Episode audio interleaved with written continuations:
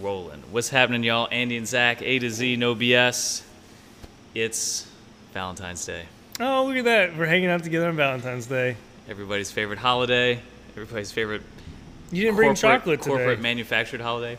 Ironically enough, this is the first episode of the year where I don't have chocolate and candy for us. Missed opportunity, man. I almost had Girl Scout cookies, but I I left those. I have to be really careful because every time they're at Kroger, I have to scurry by them really quickly because I feel really guilty not buying them. Yeah. Yeah. I'm just gonna tell them like I'm on a diet. Uh, Your thin mints don't taste as good as abs feel. I'm gonna cry about it after I say it out loud. uh, yeah, man. I had a box of tagalongs. Is that the peanut butter one? Mm-hmm. Those are my favorite. I think they're everybody's favorite. I hadn't had those in in years, Those are really good. years and years. They came out with a couple new ones. I had I tried those. Um, I really like the Samoas. Is it the one with coconut? Yeah. I can't do coconut. Oh man, I love those. It- usually I'm not big into coconut, but for some reason those with the chocolate is like Hmm. amazing. Uh, tried the Girl Scout s'mores, s'mores cookie. That's new. I still haven't had That's that. new. Is it it, was good? pretty good. Okay. The marshmallow hit a little, little odd because it's obviously like a marshmallow filling. It's not like an actual marshmallow, Oh. uh, but it was still very good. Okay. And uh, the shortbread, the shortbread. Is that a new one again or no? I don't think so. Okay. But with No- a little bit of coffee. No oh, thin man. mints? I'm not big into thin mints. What? Do you like No. mint? Do you like mint chocolate chip ice cream? No, I do not. Bro, that's like my favorite ice cream. No, Okay. no. That's one of those flavor combinations that I never got into, Do you like espresso? and I probably never will. Uh, like Do you in, like- in the little, in the little sippy sippy cup. Sure. Or just the flavor of espresso? Ah, not particularly. Well, never mind. I was gonna say my favorite combination. If you go to Sip Cafe on Gallatin, and you go through the drive because they have Mike's ice cream, go through the Yeah. drive-through, get a milk, a chocolate chip ice cream milkshake with a shot or two of espresso. Oh right. It will blow your mind. They do have some of the best milkshakes around. Yeah. Yeah, I'm just- for sure. The first time I found out that they had that, I like did a double take. I was like, "What did you just say?" Like, "Yeah, we can put a shot of espresso in your milkshake." I was like, "I will have that with thin mint ice cream." I wasn't even gonna have ice cream at all. I was like, "I am now ordering a shake." I'm surprised you could taste the espresso at all. Oh, and the best part about it is, yeah, you can. So it's a little coffee flavor through the thin mint ice cream, but also it's warm, so it melts the ice cream down a little bit, so you can actually drink it. Yeah. It's strategery. Um, for me, the play would be cookies and cream ice cream with a shot of espresso. That's what my wife does, minus the shot of espresso. Okay, Yeah, but she likes the cookies and cream. man, it's hard to beat. That's good stuff. Hard to beat a good cookies and cream. Speaking of ice cream, we actually ordered ice cream from Baked Bear. Have you ever had Oh. ice, their ice cream? I've heard it's very good. It is. We ordered it last night for the Super Bowl. Oh. I have a pint of it still at home. Might be digging into that tonight. I'm gonna eat my bad day away with ice cream. it wasn't that bad. It's just not great.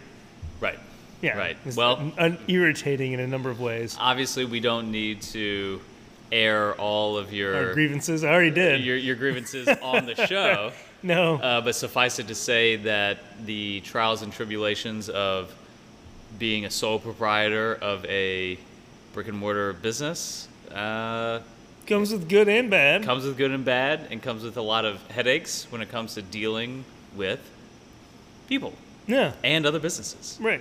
And not everybody runs as tight of a ship as Andy does. The, uh, it just weirds me out sometimes. I would consider my job customer service, right? So, Of course.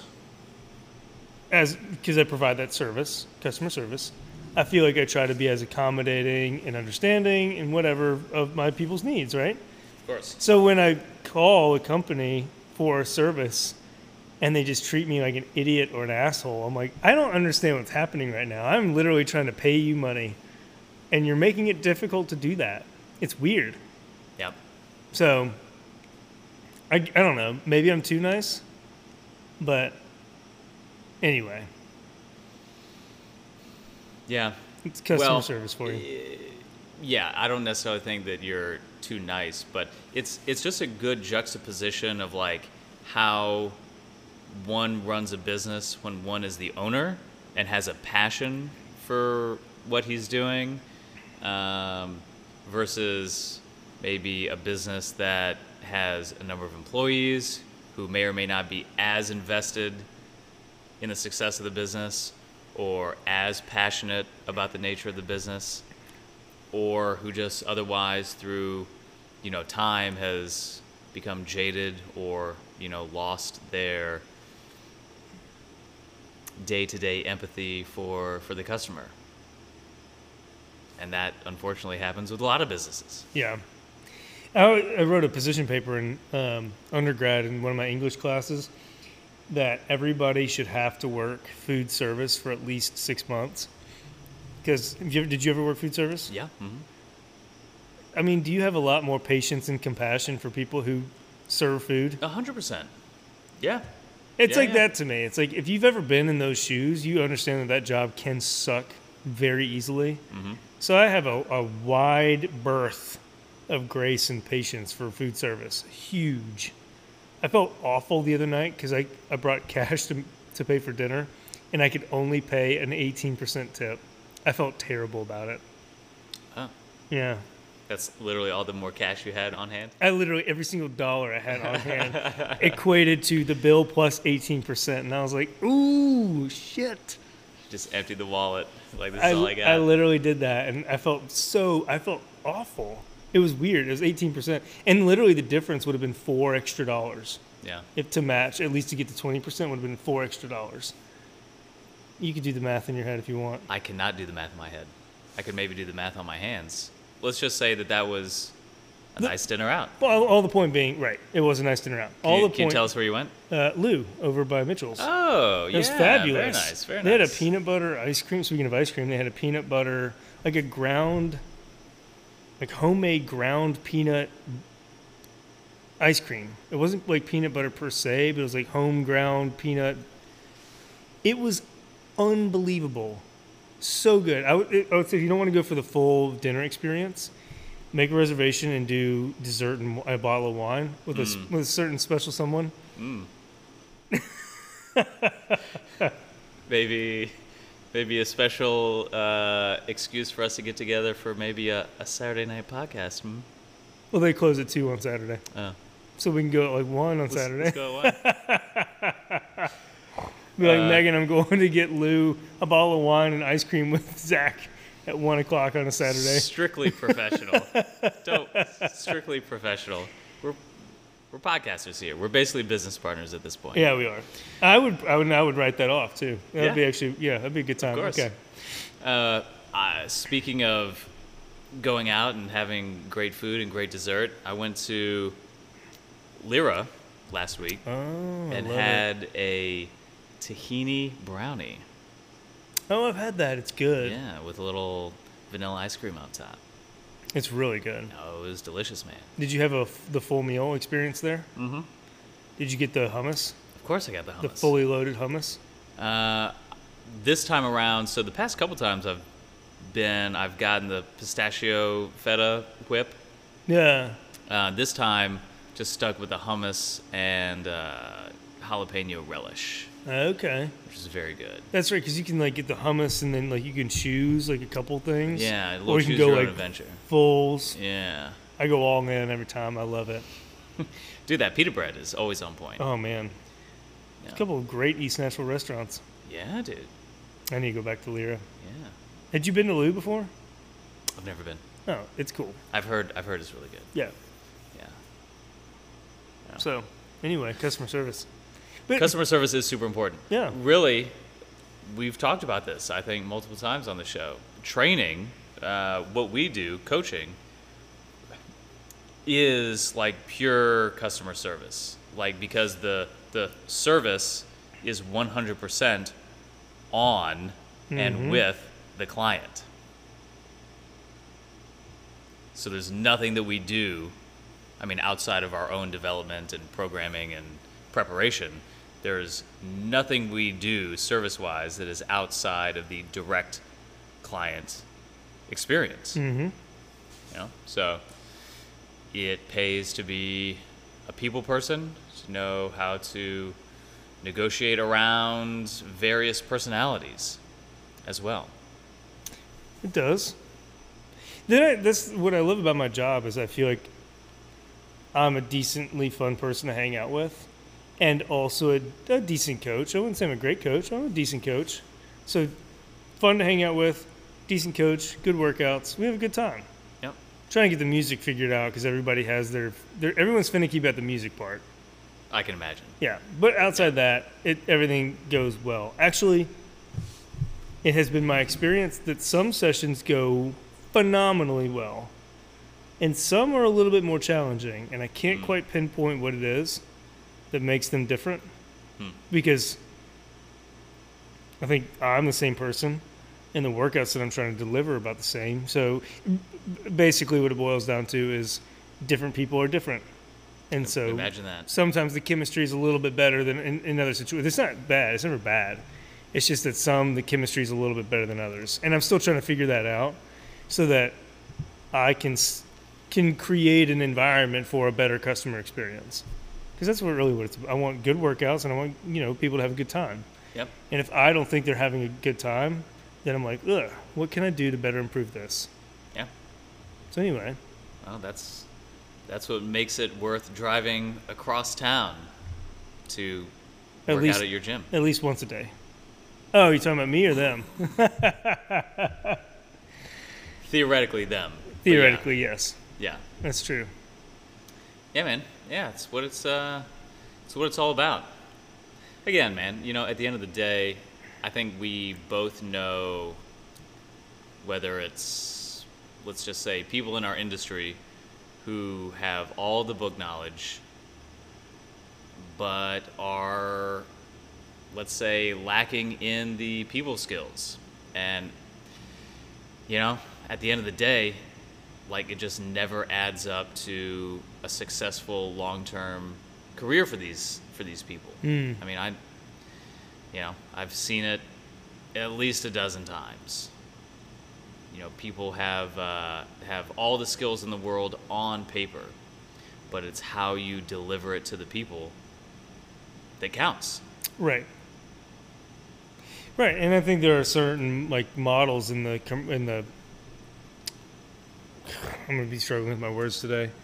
Um, models in the consumer space that we should be taking notes from. Yeah. Like, and I do. I, I, I, I'm not oblivious to like what a lot of consumers want out of their workouts, and then I'm also. It's a balance for me between what people like, what people need, what they want, how to get it, and also staying true to my values as a bit. And now as a brick and mortar business owner, I have a certain set of values that I'm trying to maintain but without being super like staunchly like too uh, rigid about if that Mhm. makes sense in other words i want to be flexible enough as a business owner who has values to be able to change if i'm challenged but i also want to stick to my convictions so it's a, it's a careful balance and i'm still working on it Speaking of integrity, hmm. and maybe let's also say transparency in pricing, which is something that you struggled with with another business oh oh today T- right right. today, yeah quite quite literally. um, this is uh, something of an interesting point that I think about every now and then, and I'm not going to specifically call anybody out here, and I meant to give you a little bit of context before the show. Um, but two two things happened uh, kind of last week that are kind of gelling gelling together. As you can probably imagine, Andy's uh, gym membership is not the cheapest in town. no He's not competing with Planet Fitness. no He's not a bargain basement budget gym. right Granted, there's probably some more expensive options than Andy, you're looking at one. but maybe. Um, but uh, but the point is is that you you deliver a higher touch point service, a a more valuable service, and you charge appropriately for it.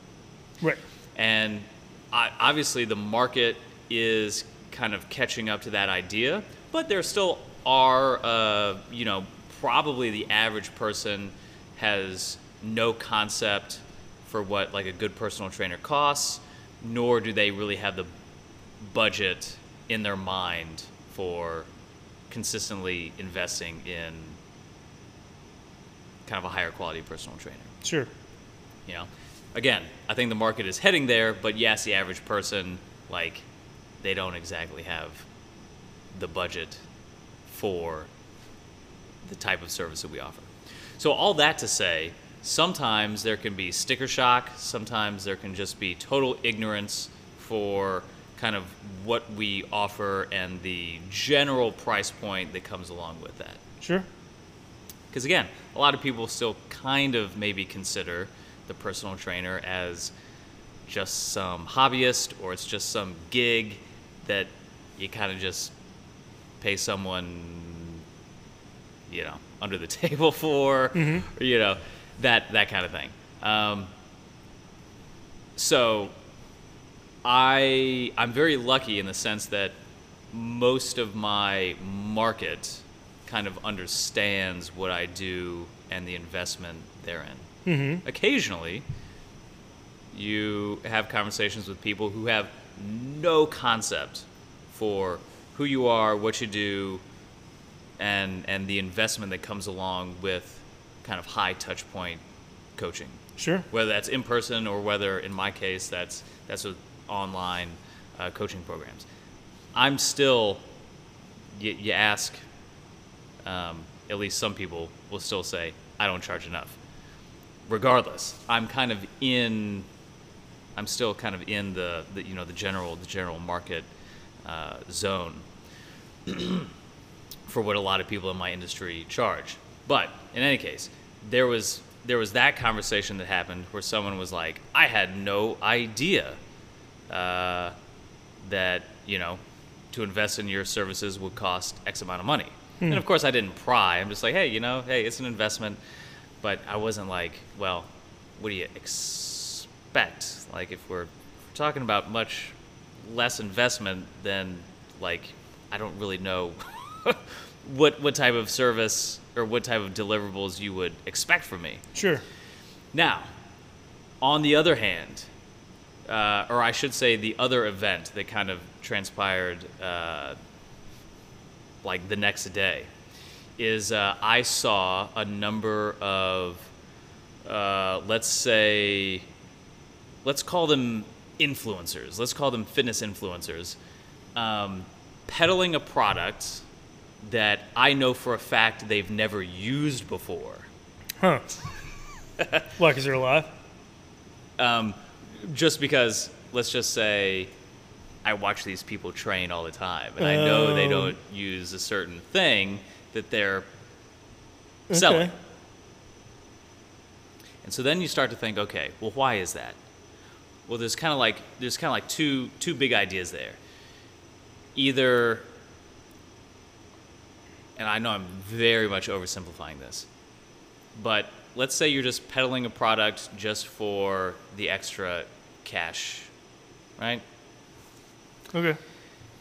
just because you know to to use the least charitable viewpoint someone's super greedy someone has super low uh, ethical boundaries and they're just peddling something for the for the cash Hmm. But let's also be empathetic. What if these fitness influencers because they've also um, because they haven't taken the same career trajectory that I think that we have, which is offer more value, be, you know, uh, really strive to be a leader in the market and then charge accordingly to where we can make a comfortable living at a certain price point for hmm. our services. Let's just say that the fitness influencer did not take that route. Hmm. Let's really use our imaginations here Right. and just say that maybe this is you know a trainer that is maybe charging bottom dollar bargain prices and isn't really can't really make a career can't really spin a living out of this passion for training Sure. so out of again using the least charitable way of, looking at it least charitable perspective let's say out of desperation they're just using their image they're using their aesthetics to peddle these products. Hmm. Because that's maybe the only way they see themselves being able to get ahead and make a better living for themselves so, so do you see what I'm saying here? Mm-hmm. So these two things I I saw or I, I, I experienced last week, and it made me think that like that's that's an interesting double-edged sword or juxtaposition that I think the industry is at as a whole. Okay. I'm just thinking about. Well, I think there's a, a It should- so so when you were bringing up like ethics, Right. I'm thinking, you know what? Keeping a strong ethical line is I mean a lot of times it's it's not easy because we can we can take the easy out. We can take the easy dollar. But hard choices, easy life. Easy life, hard choices. Hmm. So when we make the hard choice to play the long game, to invest in ourselves, to invest in our education, our continuing education, our people skills, our skills as coaches over the course of time with building a career, we can work our way up to being at the top of the market. Hmm. But that takes a long time. That takes a lot of sacrifice. That takes a lot of investment on our part. We have to invest so much in ourselves before we can reasonably expect other people to invest a lot in us. Okay. I would agree with that. And uh, that's just a hard, consistent line to, to toe. And when anybody in any business doesn't do that and they go for the shortcut, they go for the, the quick dollar, you almost can't blame them because what, what other option do they have at their fingertips? So I had a, a difficult, uh, not a difficult conversation. Thank you, Ken. Um, not a difficult conversation, but I had difficulty with this, what we're talking about in terms of like ethics, because on the one hand, I think I'm trying to provide a service based on my expertise and my experience that is a little more accessible, and that's why I do the small groups so that I can keep my price points relatively lower and serve more people. Right. So I'm trying. I am trying to be reasonably more accessible. That said, I know that I'm not necessarily for all people, and that's fine. Um, and I'm also not the top end, high end, you know, celebrity trainer, and that's fine too. I guess what I'm having difficulty with in, in this overall conversation about fitness and providing services and price points and in just the general population. On the one hand, I could look at, let's say, Planet Fitness is highly accessible $10 a month, no contract. They have a billion machines, lots of accessibility. And yet, their model is predicated on overselling their membership base knowing full well that most people won't use it. That ten dollars a month is not enough to cancel.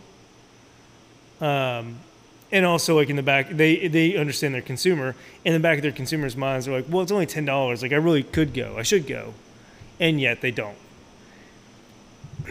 On the, and this is where I have difficulty with this. On the one hand, it's a business providing a service. They are allowed to make money. Businesses go into business to make money. They're not what was that joke in Joe Dirt? He's like, we're not UNICEF. It's not a charity. Right. On the other hand, I f- and, and Planet Fitness is not the only one that does this. Big, big corporate gyms do this too, where they Sure, sure. oversell their memberships, Yeah. oversell the need for certain services or whatever. Yeah. You worked at a, an Anytime Fitness. I'm sure they had Lifetime. Lifetime Fitness. Thank you. Oh, You worked at a Lifetime Fitness. I don't know for sure their business practices, but some of these larger corporate gyms have, for lack of a better word, almost predatory approaches to like selling coaching, selling training, selling supplement, just selling fitness. Yep. And yet, overweight and obesity continues to rise. And our health and fitness literacy continues to devolve into like worse and worse. That's why, in a weird way, I've almost tried to isolate my own gym into its own little universe. I'm like, you know what? I'm gonna, I can serve these people. I want to serve them well. I don't care about Instagram. I don't care about Facebook. I don't care about anybody outside of here. As long as I can do right by my clients and provide the service that I promised that I would provide for the price point that they're paying, this is my universe, and I'm sticking. I'm sticking to it, and I will do my best to to work within those confines. But in a weird way, I'd like to. I kind of try to distance myself from the entire industry as a whole, even though I can't. That's impossible but because of these like weird ethical issues that are going on with the fitness industry as a whole, my entire demeanor about it is just like blech, blech. Yeah. Yeah. Yeah, man. And I mean, again, if we want to elevate the industry, if we really want to help people, then we have to hold our, ourselves to a really high standard. And I think we can do that while simultaneously helping a lot of people at, at a lot of different, like, let's say, price points and budgets. Um, and and at the same time, uh, you know, I can't help but think sometimes like, well, you know,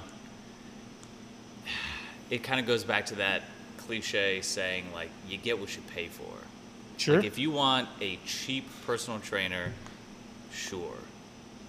You might find a needle in a haystack. Like, you know, you might you might find like the guy who like really does care, who's who's really on on top of his or her game that just so happens to maybe be early and and charges, you know, rock rock bottom prices. But I mean, outside of that scenario, um, you kind of it, it's like it's like a higher price point also gives us the buffer to maintain these more uh, I, I should say maybe these higher levels of integrity Mm-hmm. you know so that's that's kind of the that's that's kind of the tricky rub here you know or you know like we were talking about uh, restaurants and, and, and the service industry Mm-hmm. You know, a lot of times, if you want the best food and the best service around, you, You're gonna pay for it. you're not you're not talking about the dollar menu here. Sure. But if all you have is a buck in your pocket, well, you can, you know, you can you can get a French fry, but Mm-hmm. it's gonna be from McDonald's, Right. you know. Um, so that that is the tricky. That, that's the, I, that's really the double-edged sword with any service industry. But you know, again, that's why, at least from my perspective, I try to put out so much of my best information for free Mm-hmm. because it's not it's no skin off my teeth if you learn and benefit from my content without paying me. Well, and then you build trust. Like, people get to know who you are, what you stand for, what your values are. Like so, in a way, you by you doing that, by putting all of your your content out there for free, you're building trust in the consumer who might want to then spend money with you to get a little more high touch coaching or whatever. Of course, yeah. Um, I do the same with my clients. I, now, uh, Anthony, who we went, he's probably going to hear this podcast. We went to steak, and then Audrey. yeah, we need to do that again. We need to do that again. It was fun. He he said he went again. So anyway, but he he and I talked last week, and he had some really great constructive criticism about because what I try to do when I'm working with my clients on occasion is I more or less sort of information dump on them sometimes. But I'll be like, we are doing this exercise for XYZ reasons, targeting these tissues for, and depending on who I'm talking to, and what their goals are, I'll be like, to build a great ass, I might just be that blunt. Sure. I could also be like, one of my clients is going to hike Mount Rainier this year. Be like, okay, well, we're doing these deficit reverse lunges because it's applicable to your hiking uphill or whatever. So I try to, but anyway, his constructive criticism was sometimes I just sort of like the word vomit. So I'm trying to get better at being more concise and more direct with my information. But all that said, I don't want there to be any sort of man behind the curtain vibe with my clients. Hmm. I don't have secrets. And so I invite questions, I invite criticism, uh, you know, and I want to be transparent. We are doing this for these reasons. I had a mentor that told me if you're going to do something, be prepared to defend it. I have to be able to defend it. And so transparency and, and trying to bestow some sort of knowledge onto my clients is part of the whole package deal, whether they like it or not. Unfortunately for like Anthony and them, but I, I do. I want to. I want to prepare them for the day when they don't need me. It sounds well high and mighty. It's not. I'm not like here's some information, young person or whatever. You know, it just. I try to give them information and knowledge so that one day when they don't need me, they know what they're doing and why. Of course, of course. Yeah, man. Yeah, you you slash your your mentor in question really hits the nail on the head. Just be able to to defend it in anything that you say or have clients do. Be able to to have some rationale behind it.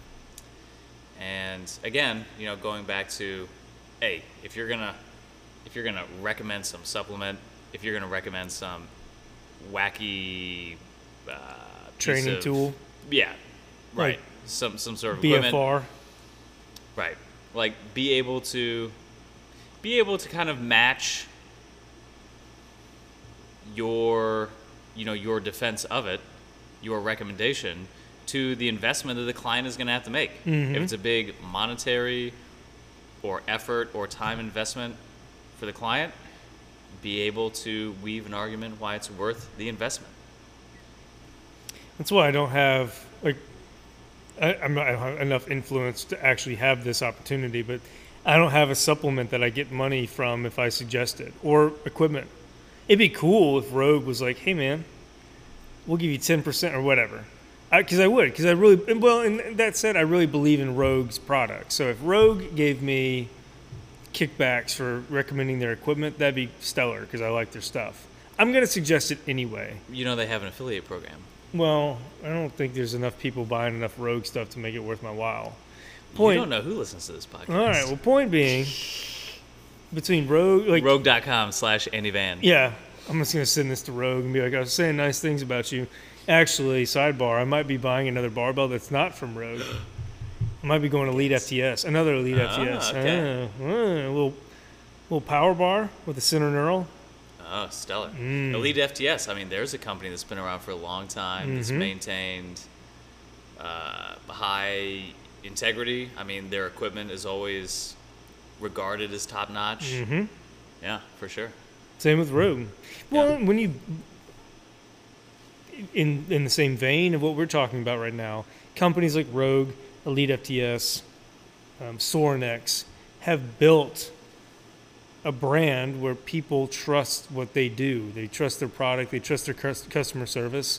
And to be honest, all three of them, did I list three? Rogue, Sorinex. Elite FTS. Yeah. All three of them are not the cheapest on the market, but I would gladly give them my dollars because I know what I'm getting when I Yeah. give them my money. There's a few other players out there, but they don't have the same. Um, uh, there's a word that I'm looking for, but I'm losing my word. Pedi- Reputation? pedigree. Pedigree. Oh, Pedigree. wow. Repu- reputation. Oh, oh, I'm getting Oh, do, I, in my- do I have a mustache to twirl? they don't have the same pedigree. And so I would, I'm more likely, if I'm going to make a suggestion, I'm going to lean on those three companies because I know their stuff and I know they do a great job. They're not the cheapest, but I know what I'm getting when I buy it. Yep. So, same with training. You can get low tier, middle tier, high tier, and you can build a reputation off of that and you know some people will buy it and some people won't. Yep. Hmm. Yep. But ethics are ethics are funny man especially in our industry. Yep. I'm like i'm blown away constantly by the billions of like products and equipment and affiliate this and that and and dubious claims. And so I'm very hesitant about any of those things. And I have Yeah. clients that'll ask, and I'm like, I don't know enough information about this product or this supplement or this training modality to make a comment. But I'm going to reserve. I'm going to reserve comment for a little while and just kind of see how things pan out a little bit. Yeah. And usually it plays in my favor. Yeah. Yeah, man. Um, I this was obviously just a random talking point that I just played off on that took us the better part of half an hour to work our way through. But but yeah, man. I mean, I think uh, again, I'll give you a little bit. I'll I'll name names and I'll give some context off Okay. air. Okay. I, I was yeah, I was hoping you would. But um, yeah, I I just think that like, wow, if if us if people kind of took the same enthusiasm and effort and time into like just pimping out some shiny toy, if if they just took that same energy and put it into like putting out good content Mhm. or investing in continuing education or you know fill in the blank with any number of things that would actually bring value to their clients into the marketplace like they they'd be well on their way Mm. But I'll also take a little step back and try to be a little empathetic that maybe you know some of these people don't have the self belief or esteem in themselves to think that they could make those those steps. You know what I mean? Mm. Like maybe you know certain people. I you know again the whole psychology of like self worth is so real. If you only think that you're capable of something or worth something, you're gonna hamstring yourself. Mm. It's you know it's one of those uh, uh, you know dark parts of human psychology. So if you're someone who's blessed with confidence, blessed with self belief and esteem, then maybe it's easier for you to play the long game. Hmm. I think that's something that I'm thankfully blessed with.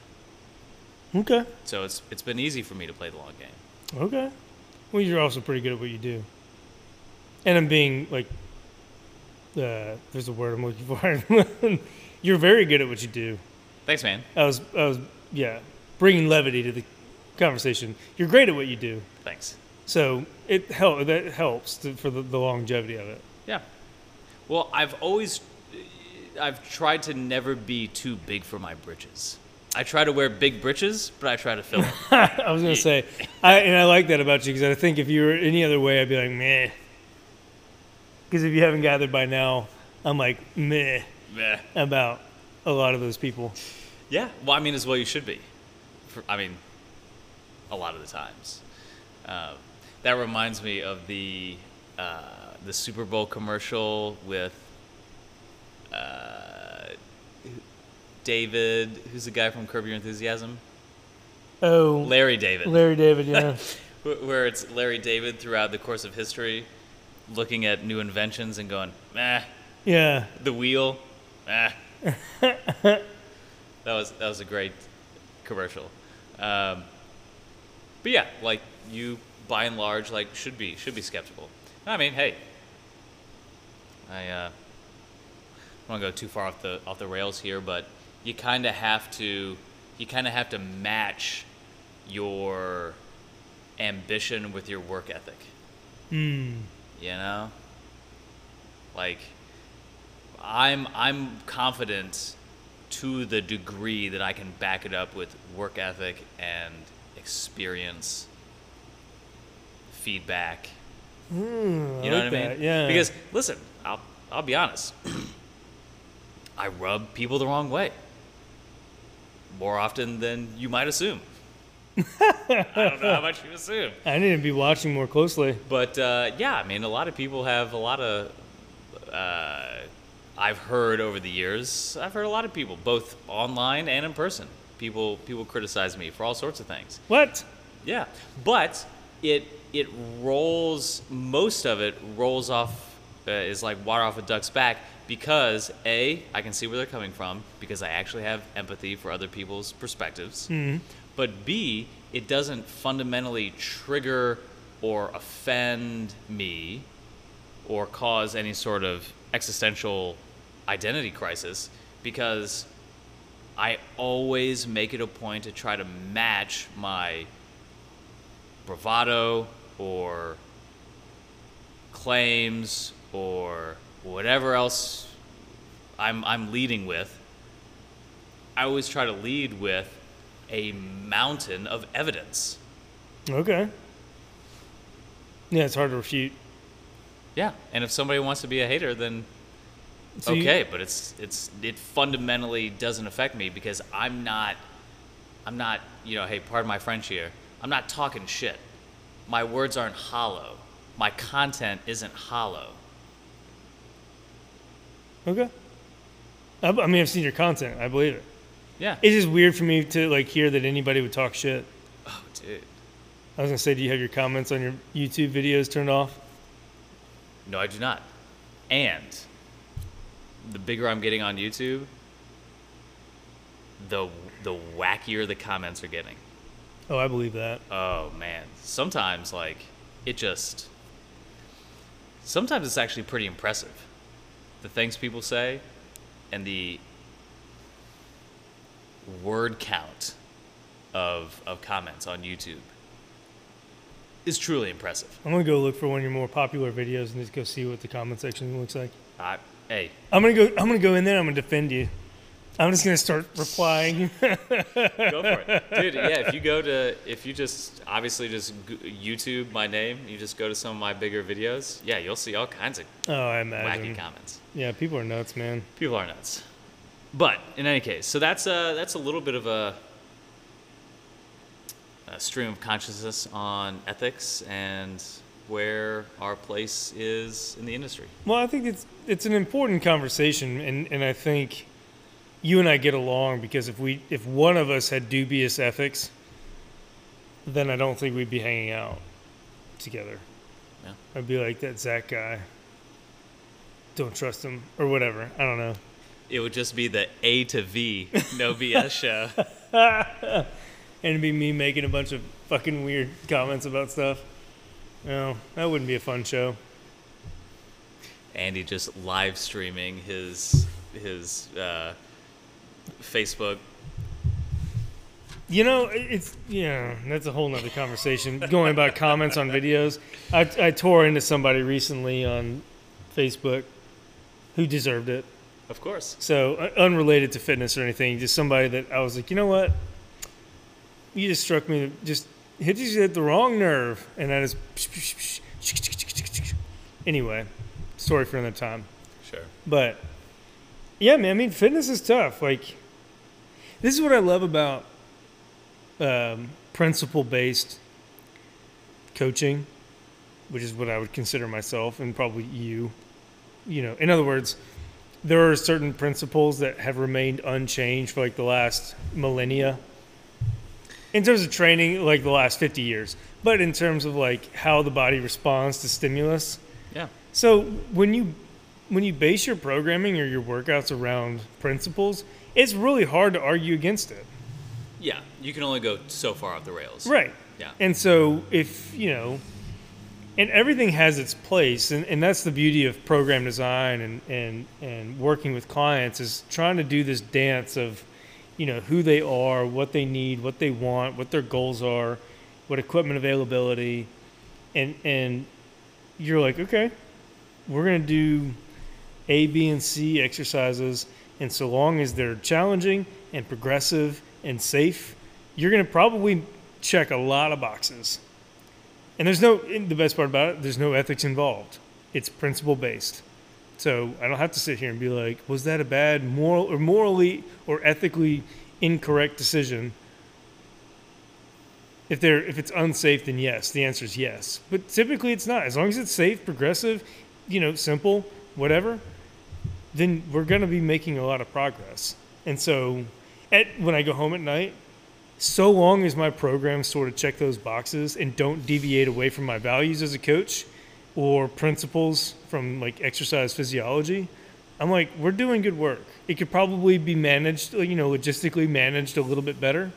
And the experience, everything that comes in around that, the package that comes around it, could be maybe a little bit different. But at the end of the day, I go home knowing that what I'm doing is good stuff.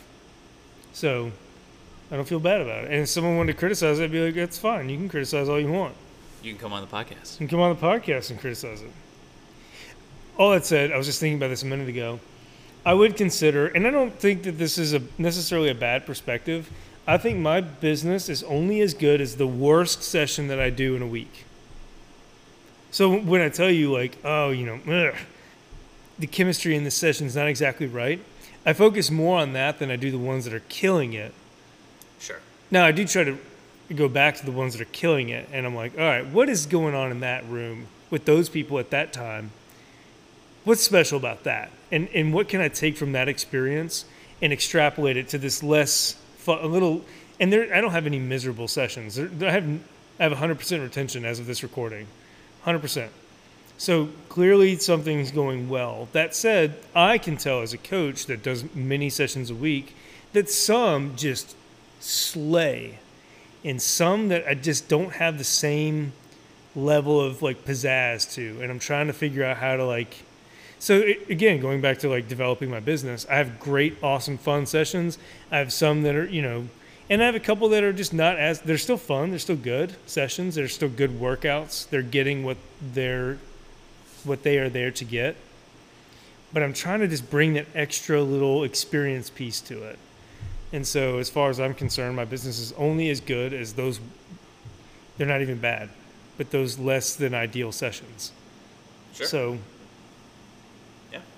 and I think that's a, that's probably a good thing to be kind of focusing on. Sure. I don't know. Well, as long as it doesn't drive you too crazy. It drives me crazy all the time. every day, not every day, but some days. Yeah, man. Yeah, I get it. I get it. Yeah. I, I would generally agree. Like, you have to criticize yourself to the extent that there's something worth criticizing. Right. And and I will I'll admit this. I'm not so much criticizing what I'm doing. I'm just noticing that some sessions just have a, just a magic to them, Yeah. and others feel less magical. Sure. And I'm like, okay, what can I do differently in this one to make it look more closely like this one? Again, everybody's getting good work. Everyone's getting a good workout in. But some of them are just unbelievably like awesome. Did we lose something? We may have lost The live?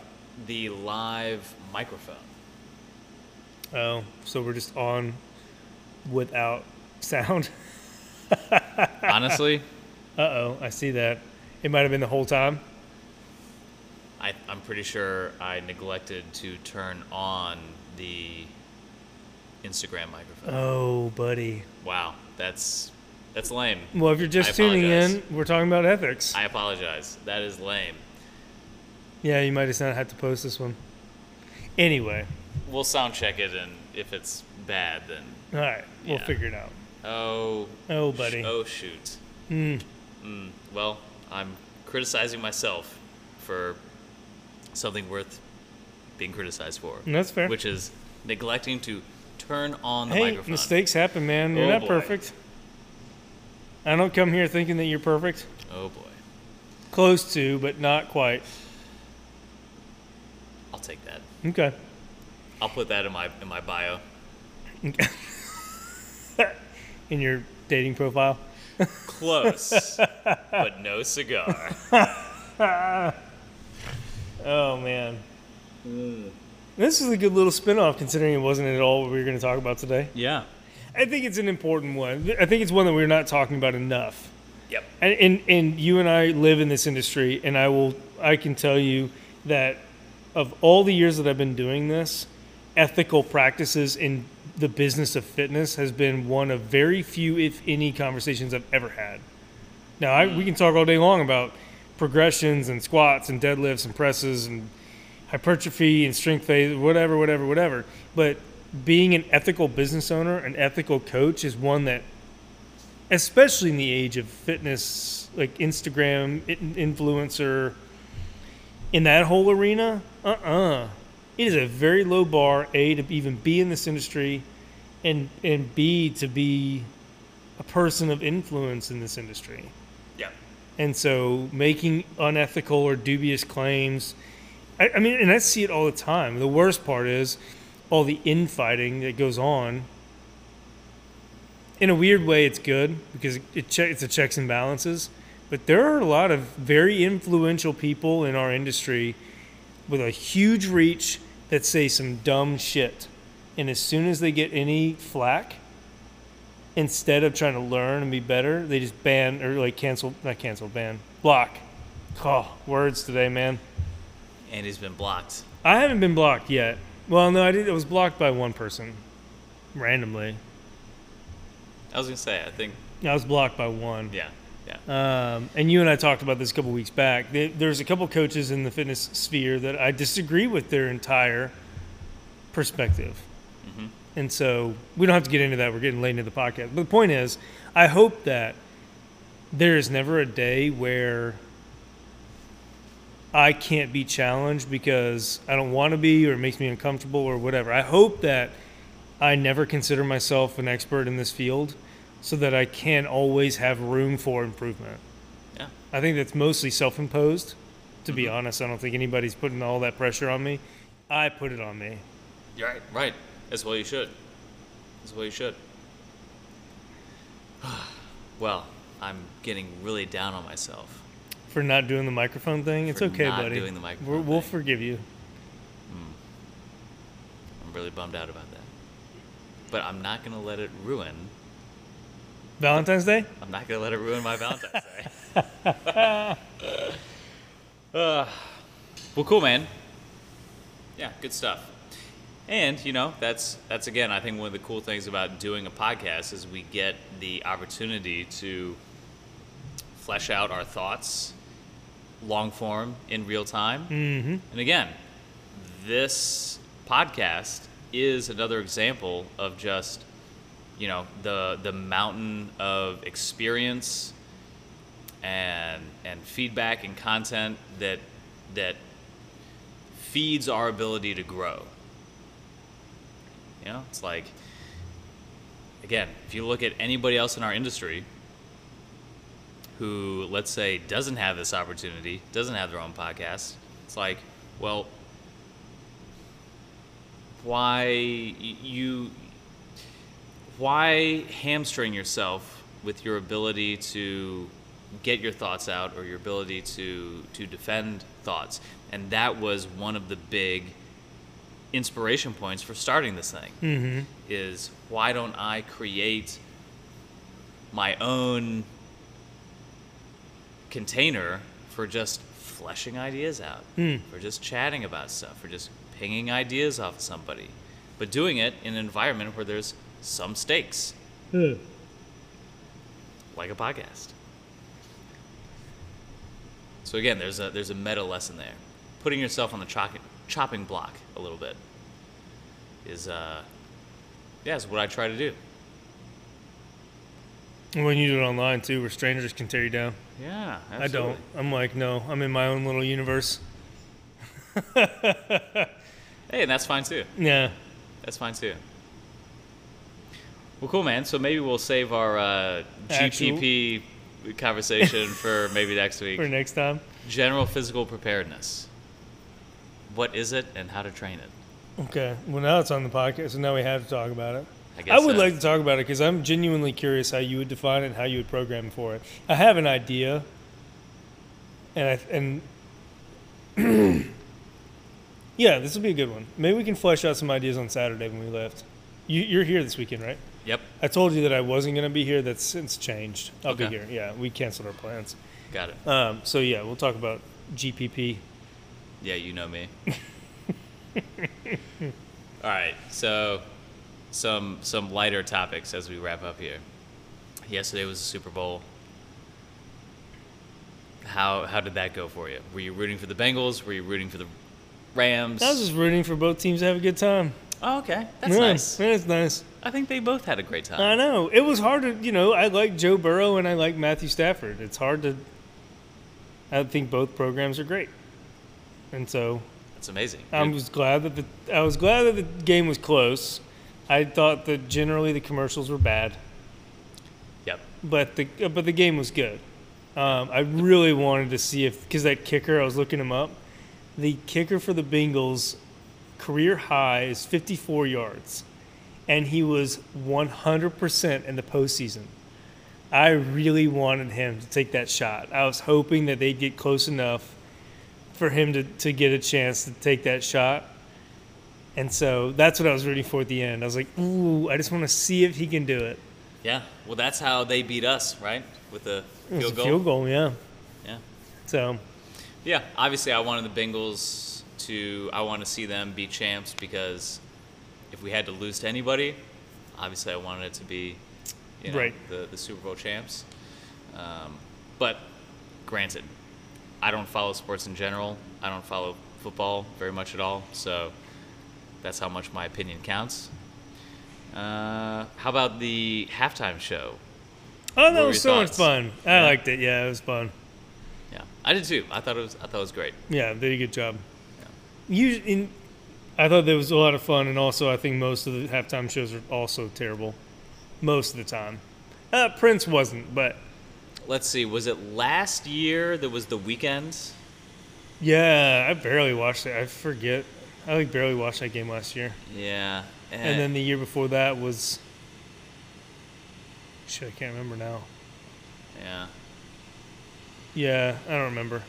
No. Anyway, it was a good I- game. Yeah, I just I thought it was funny that you know it seems like in the zeitgeist today that you know it was a Super Bowl halftime show that solidified millennials as now an elder generation. Oh yeah. You know what I mean? Ah, I saw that. Yeah. So that that seems to be the theme of the buzz around the halftime show. It's like, oh, if you were super stoked about the halftime show, it means now you're officially old. Right.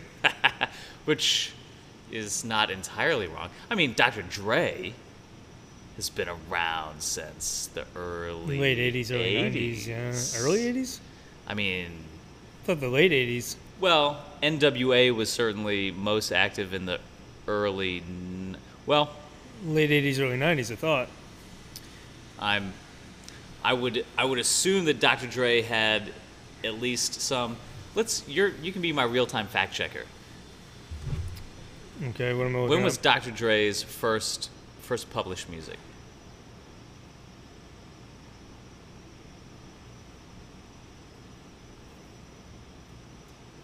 The Chronic, 1992. Well, that was post NWA. Yeah. See NWA first album, straight out of Compton. Uh, 1988. 88. Yeah. I figured it was the late 80s. Yeah. Yeah. Yeah.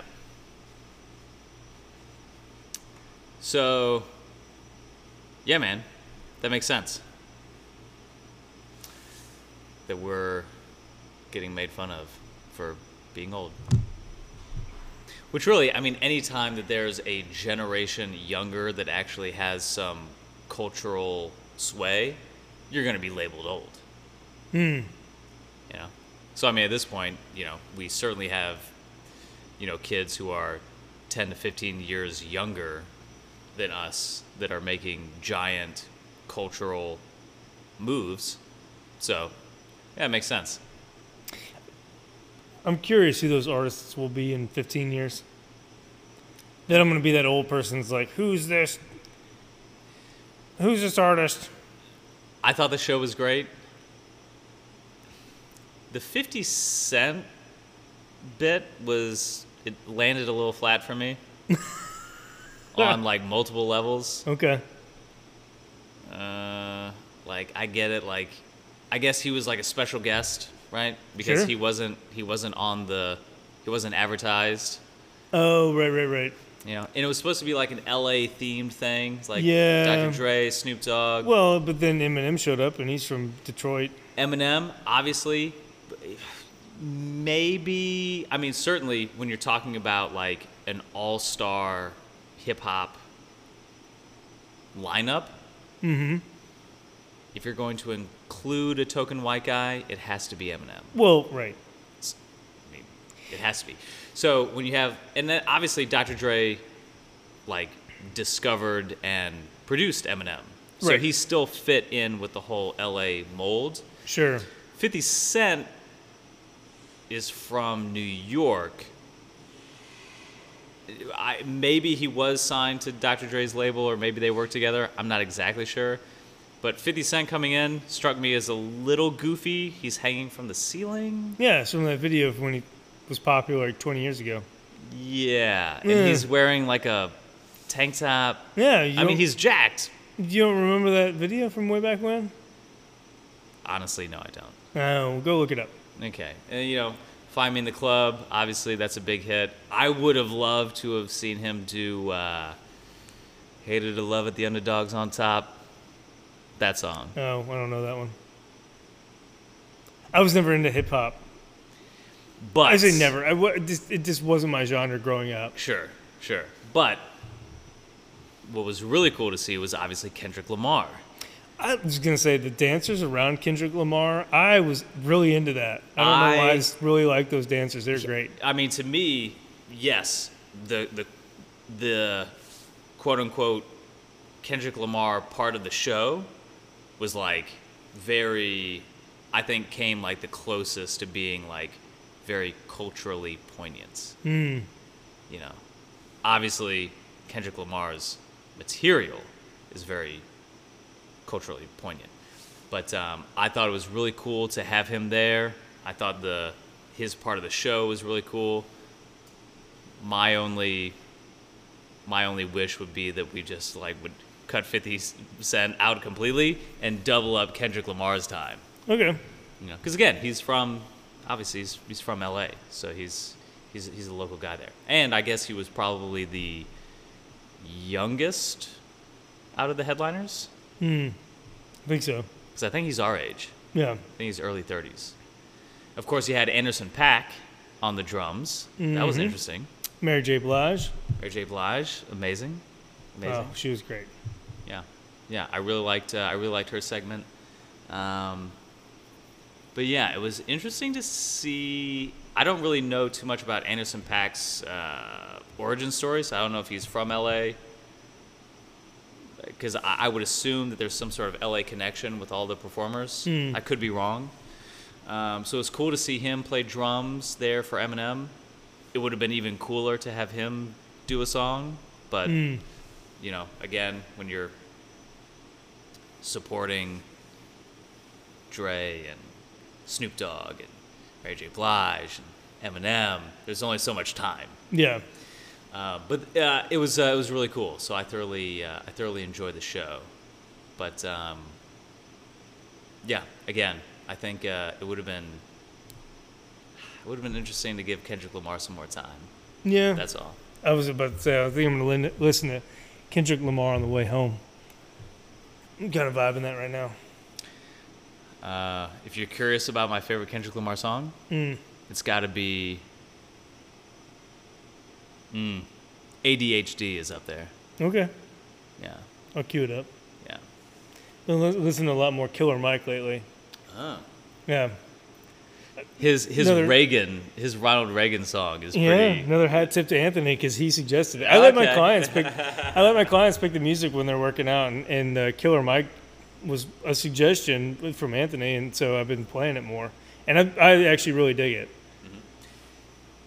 Fun fact one of the last plane rides that I went on before the pandemic, Killer Mike was in first class. What? That's cool. Yep. It was a it was a plane ride from Atlanta to Greensboro. Mm. It was on a small plane, small small plane. So first class was just the first five rows, Mm. and I got on, and I, I he was on the phone, like he like he was on the cell phone, he was just just chatting, And so I walked by and we exchanged glances. And I was just like, wow, Killer Mike is on this plane. And so then I, I went and I looked at his Instagram later, and he was like flying to Greensboro to, you know, he's uh, he's very much involved in uh, like uh, black-owned small businesses and that kind of thing. So he was flying to Greensboro for some event or some opening of some kind, and uh, uh, yeah, it was it was super cool. So that's my very short Killer Mike story. That's cool, dude. Yeah. Maybe Run the Jewels will do the halftime show one year That'd be cool. I'd enjoy that. when we're 50. 53. All right, man. Anything to wrap up? Mm-mm. Look at you, you got to sign in and everything. All right. Well, hey, thanks again to Czann's Brewing here in Nashville, Tennessee. Come by and see them, especially as the weather warms up, because Ken has some new beers Oh, I brewing missed, up. I missed this because I was late today. So, Yeah, man. all right. some uh, some beverages that you will not want to miss.